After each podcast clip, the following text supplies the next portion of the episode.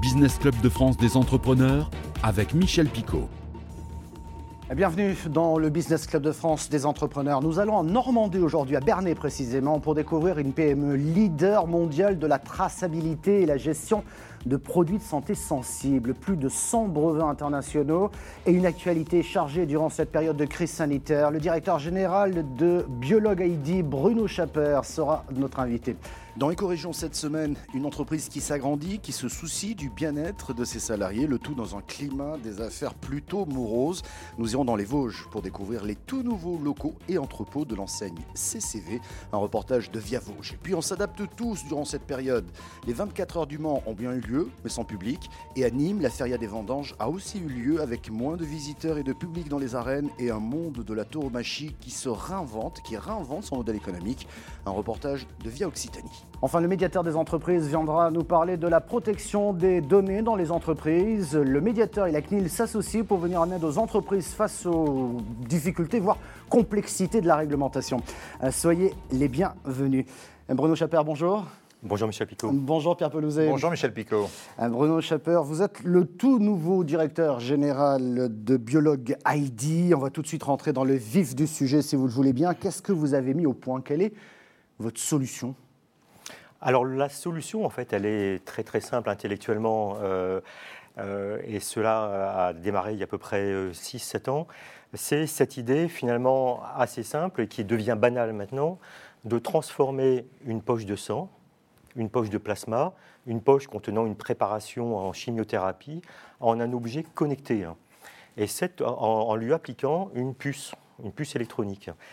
Et cette, cet objet connecté, va discuter avec une plateforme qui va assurer précisément cette traçabilité de bout en bout, c'est-à-dire du patient, euh, du, donneur, excusez-moi, jusqu'au patient, euh, cette traçabilité en discutant au travers de capteurs, que ce soit des, des, tunnels euh, par lesquels on va passer des conteneurs contenant toutes ces poches, des frigos que l'on va équiper de capteurs. Quand on va ouvrir la porte, on va venir euh, placer une poche, incrémenter le stock, sortir la poche, décrémenter, et avoir donc une traçabilité extrêmement fine, horodatée de tous les événements, de tous ces produits sensibles euh, au cours de leur cheminement. Mais c'est pas si banal que ça finalement, parce qu'une traçabilité, c'est effectivement un parcours, mais c'est aussi une température, c'est des conditions de stockage, c'est énormément d'informations. Et ce sont, voilà, c'est ce, ce, qui fait euh, la, la, richesse de cette solution, c'est-à-dire que tout le cheminement qui reflète l'ensemble des métiers, hein, les gestes de l'ensemble des métiers qui interviennent sur cette chaîne, qui ont été transcrits dans ce qu'on appelle, un peu vulgairement d'un point de vue informatique, le workflow de cette plateforme. On va parler de l'international tout à l'heure, mais comme on est en pleine actualité euh, Covid, je crois que vous avez signé un accord avec un centre américain. Vous pouvez nous en dire plus? Alors, plusieurs, euh, plusieurs centres, en fait, euh, aux États-Unis. Pourquoi Les, les, États-Unis ont lancé, euh, effectivement, en, février-mars, un très important programme qui s'appelle CCP, Covid Convalescent Plasma, qui est cette manière de, pas de guérir, mais de, de, de, traiter les malades atteints de la Covid avec du plasma contenant des anticorps de ceux qui l'ont eu et qui en sont guéris. Euh, et ça, ça nous a donné une traction euh, énorme euh, sur l'activité, c'est-à-dire que les centres se sont mis effectivement à, à, devoir produire ces poches, à devoir les traiter, à, en assurer la logistique. Et tout naturellement, ils se sont tournés vers une solution clé en main, entre guillemets, plug and play, mmh, mmh. qu'ils ont adopté en, un temps, en un temps record, puisqu'il a fallu quasiment trois semaines simplement euh, pour effectivement réaliser les installations. Et euh, là, je rends, vous, vous citiez les, les Bernay, euh, au, personnel de Bernay, qui en fait, pendant le confinement, s'est rendu dans l'entreprise en toute sécurité, mais pour cercler les palettes pour réaliser les envois vers les États-Unis de tous les matériels. hardware et... C'est-à-dire que vous contribuez à votre manière aussi à des avancées qui, je l'espère, seront spectaculaires dans la lutte contre cette pandémie. C'est une manière, c'est votre contribution, vous me direz, mais... Euh, oui, parce qu'en fait, euh, au-delà de la, au-delà de la, des puces, euh, des, hmm. des, des, frigos connectés et, de la plateforme, en fait, tout cela génère énormément de données. Hein. Hmm. Et l'exploitation de cette donnée, là, est extrêmement intéressante. Et nos équipes américaines ont développé des modules qu'on appelle BI, de, donc de, de, de, traitement de ces masses de données pour transmettre aux décideurs aux États-Unis, effectivement, euh, des indicateurs avancés sur euh, l'utilisation de ces poches. C'est clair. On va parler de vos projets, mais tout de suite, c'est l'heure de notre rendez-vous éco-région. À l'heure où beaucoup d'enseignes de prêt-à-porter souffrent, nous partons à la découverte de l'enseigne vosgienne CCV qui se porte plutôt bien, qui vient même d'inaugurer sa nouvelle plateforme nationale de 6000 m2. Elle a embauché également une vingtaine de personnes. Une prouesse dans un contexte difficile, un reportage de Via Vosges. Ce sont des étiquettes intelligentes et ça permet de faire un inventaire en à peu près deux heures sur un magasin, alors qu'il fallait euh, des heures et des heures avant et d'avoir une justesse de stock dans le traitement de la marchandise. Un gain de temps précieux lorsqu'on sait que près de 2 millions de pièces transitent par cet entrepôt chaque année. Une plateforme logistique flambant neuve qui prend place dans les nouveaux locaux de l'enseigne vosgienne de textiles et de chaussures CCV, désormais implantée sur la zone Innova 3000 à Cap-Avenir-Vosges. Inauguré officiellement ce jeudi matin, le bâtiment de plus de 6 millions d'euros a été entièrement pensé pour améliorer la productivité, mais surtout les conditions de travail. Jusqu'à présent, on traitait entre 8 et 10 000 pièces jour. On va être capable d'en traiter 20 000 jours avec un nombre égal d'heures de travail.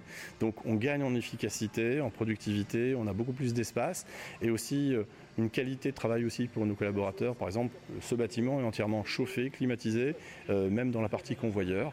Et donc euh, c'est vraiment un gain de confort pour tous. Une croissance qui va à contre-courant de la tendance actuelle, quand ailleurs l'emploi souffre de la crise sanitaire. Une extension qui fait du bien à l'économie locale jusqu'à la construction du bâtiment, réalisé entièrement par des entrepreneurs vosgiens. Le monde des événements se réinvente. Les 24 heures du Mans ont bien eu lieu, mais sans public. À Nîmes, c'est la Feria des Vendanges qui a eu lieu. Elle a eu lieu dans des arrêts pratiquement vides, 4000 spectateurs contre les 12 000 en temps normal. Les bodegas ont disparu. Bref, une édition historique et c'est le monde de la tauromachie qui se réinvente et qui réinvente son modèle économique avec la ville de Nîmes. Un reportage de Via Occitanie. Dans une année euh, tragique comme celle-là, pour la tauromachie, pour tout l'événementiel, pour le tourisme, euh, j'ai pensé au commerce local. J'ai tenu à mort à ce que cette feria ait lieu et elle a lieu dans des conditions extrêmement difficiles mais qui seront aussi historiques. Les Ganaderos, ils ont quasiment rien vendu cette année, donc euh, ils sont conscients qu'il faut faire un effort sur, le, sur, les tarifs. C'est pour ça qu'ils sont venus, euh, on va dire, volontiers et dans des conditions très exceptionnelles, très particulières. Bruno Schapper, qui est le directeur général de Biolog ID, leader mondial de la traçabilité de la gestion de produits de santé sensibles, et notre invité entreprise euh, installée à Bernay, où vous avez travaillé durant le confinement pour pouvoir avancer. Euh, c'était des enjeux euh, importants. On a vu votre entreprise est très internationale aujourd'hui. Vous avez levé, je crois, 30 millions d'euros. C'était en novembre 2019. Objectif quoi? Appuyer sur l'accélérateur? Appuyer sur l'accélérateur, euh, définitivement, surtout assurer la, commercialisation de toutes ces solutions qui ont mis quand même, il faut le reconnaître, euh, comme je l'ai dit tout à l'heure, 6 euh, à 7 ans mm. pour être développés, pour être certifiés. Ce sont des dispositifs médicaux qu'on vient installer dans des structures hospitalières. Le fait de déposer dans 150 pays les quelques 100 et quelques brevets, et le fait de tester effectivement nos solutions donc aux États-Unis, en Europe et également en Asie, hein. en, surtout en Malaisie et en Inde. Donc euh, tout ce tout ce temps que l'on appelle seeding, hein, dans la, où on plante les petites graines, euh, eh bien maintenant il faut, euh, il faut euh, moissonner. et, donc effectivement, l'essentiel des fonds levés vont permettre le développement commercial de la, de la solution. C'est une belle récompense, ça veut dire que tout le travail qui a été fait a été fait dans le bon sens. Et ça, c'est quand même pour un travail d'équipe, c'est motivant. Voilà. Voilà, et ce qui, ce qui, est très très motivant, c'est que bon, c'est le, le sujet est extrêmement sociétal. Et ce sont surtout euh, des emplois en région sur Bernay. nous sommes actuellement à peu près sur Bernay 60 personnes, mais les effectifs comptent tripler d'ici 2022. Ça veut dire 210 personnes, c'est oui sur Bernay et ailleurs dans le monde voilà. Alors ailleurs dans le monde, bien sûr, mais le, pôle de compétences sur ces plateformes de, traçabilité sont à Bernay, pas à Paris, en station FO, ah. mais voilà, à Bernay. Et ce qui est assez amusant, euh, on a deux cas comme cela, des, des, jeunes ingénieurs de Paris qui souhaitent revenir en région, euh, à Bernay ou aux environs de Bernay finalement. Euh, mais, tant mieux pour vous. Voilà, tout à fait. Et, tout à fait. et, je dirais ces tendances, le nombre de Parisiens qui veulent quitter Paris, on n'a jamais a vu autant. et si en plus ils trouvent du travail. On, a évoqué dans différentes émissions ici même le développement économique des territoires. C'est une phrase qui devient presque à la mode. Il ne faut pas qu'elle soit une phrase à la mode, il faut que ce soit une réalité. Non, c'est tangible, c'est tout à fait Exactement. Merci de votre éclairage. C'est l'heure du, du rendez-vous avec le médiateur des entreprises. Pierre Pelouzet, vous allez nous parler de la protection des données, des, données personnelles. Tiens, on, a, évoqué déjà cette question. Pleinement en ligne avec euh, ce dont on vient de parler Bruno Chaper. Bon, là, on est plus dans des relations contractuelles. L'objectif est, que vous, médiateurs, vos équipes et la CNIL travaillez ensemble pour accompagner les entreprises, justement, euh, face à la complexité de la réglementation. Oui, tout à fait. Alors, il y a une grande sensibilité autour du sujet. On comprend bien tous la, difficulté de, maintenir, de contenir ces données là où elles doivent être, euh, là où elles doivent être utilisées, qu'elles ne partent pas un peu partout. On a eu quelques, quelques sujets autour de ça. Donc il y a un règlement, le RGPD, Règlement général de la propriété des données, qui a été euh, mis en œuvre. La CNIL, la Commission nationale informatique et liberté, est en charge de, de mettre en œuvre cette réglementation. Et on s'est quand même rendu compte qu'il y avait des difficultés, des frottements. Cette réglementation, comme toute réglementation, a des difficultés. La difficulté d'être appliquée par les entreprises, mais aussi dans le transfert entre entreprises. Une grande entreprise va imposer des choses à une plus petite qui va imposer une encore plus petite, et parfois on arrive à de,